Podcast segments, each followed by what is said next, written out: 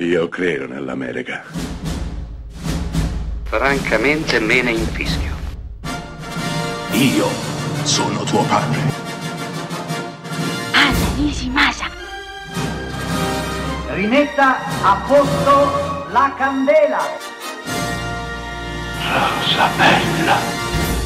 Per concludere la nostra settimana dedicata al rock, non mi viene in mente titolo migliore di Pink Floyd, The Wall, film del 1982 diretto da Alan Parker e interpretato da Bob Geldof. The Wall è un concept album definitivo che attinge alla memoria di Roger Waters, a suo padre, alla sua infanzia e racconta la storia di una rock star, della sua solitudine e del muro che ha costruito attorno a sé per tenere fuori gli altri, tutti quanti gli altri, fino a che nel finale sarà costretto ad abbattere quel muro e a vivere insieme ai suoi simili.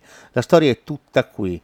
Alan Parker prende quelle canzoni, quella musica, quei significati e li mette in immagini con una forza lancinante che fa male agli occhi, unendo sapientemente film veri e propri in live action con sequenze animate che sono diventate ormai leggenda, come per esempio la famosa inquadratura con i martelli che marciano. The Wall è un manifesto di una band, i Pink Floyd, all'apice del loro successo e della loro bravura.